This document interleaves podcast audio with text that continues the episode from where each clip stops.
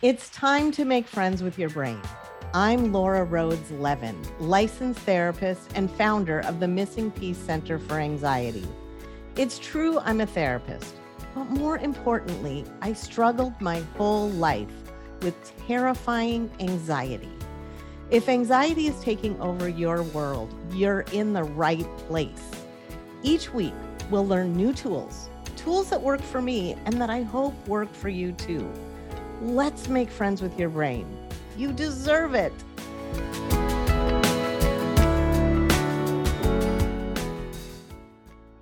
Hello, and thank you for tuning in to the very first episode of Missing Peace for Anxiety. We're going to be here every single week talking about anxiety and how to make anxiety your friend, how to become friends with your brain it's important to know, first and foremost, that if you're struggling with anxiety, anxiety is not what's wrong with you, it's what's right with you. Anxiety is a vital part of your survival mechanism. It's a part of our brain that's there to test and make sure that we're safe. So I want you to imagine you're a little child and you're playing in the meadow with your friends and you hear a rustle in the bush and you see a big fuzzy face and it eats your friend. And you just met a lion for the first time. That is going to go into your brain. It's going to be stored in your emotion center, in your limbic system. And it's supposed to stay there so that the next time you hear a rustle in the bush and you see the big fuzzy face, you run but the more and more lions we encounter, the more and more our brains become overwhelmed. And in today's world, our brains are really being pushed to the max. I know we think we're so modern on our hoverboards and we're so advanced in technology, but our bodies have not caught up with technology and basically the lifestyle that we've designed for ourselves.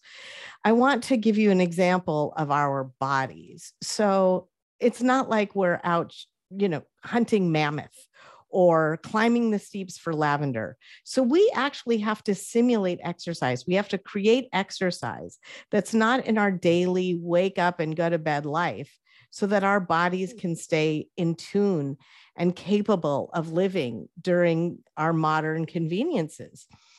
Well, our brains are the opposite. Our brains are overwhelmed. I don't know if you know this, but when they first started putting people on trains, they were going at 10, 15 miles an hour, and people were getting terrible vertigo and passing out. And our brains have learned to adapt. But now, when we're going 65 miles an hour on the freeway, that fight flight system is engaged. And if you don't think so, just wait till someone cuts into your lane unexpectedly and boom, you are reacting, you are on it. I get a lot of people, and I experienced it myself that for a while I couldn't drive on the freeway where the wall was. It was just it was just too much for me. And that was one of my first signs that my amygdala was getting overwhelmed.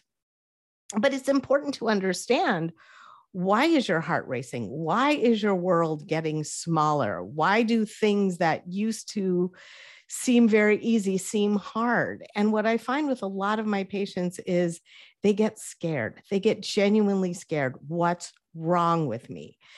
And another example I, I like to use might be a little graphic, but if a woman got her menstrual cycle and she did not know what was happening to her and she was just bleeding profusely and felt like crying and punching people, she would think she was dying every single month. She would rush herself to the emergency room.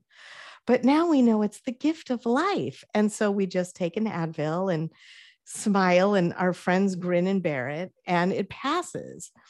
So I want to help you understand that your anxiety will also pass. Your anxiety is not something that's putting you in any sort of danger. But if it's disrupting the way you live, the things that you're able to do, then that's the reason I am making this podcast. I'm able to help my clients and patients that come in every day to the center but I want to be able to help people who can't come in, who can't hear directly from our therapists. And so, if you want tools for anxiety, tune in every week. That's what we're going to be doing. Some tools may work for you, some tools may not. Try them all. Some might work at first and then not at other times. And you need to introduce new tools. But the most important thing to understand is that your anxiety is not what's wrong with you. It's what's right with you. So embrace it. And as I read on a bumper sticker somewhere, you can't control the you can't control the wind, but you can learn how to sail.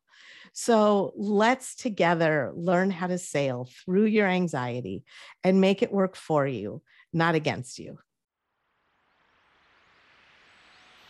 Thanks for tuning in today. And remember, mental health means right size feelings all of them working together. Don't wait until your mental health is working against you.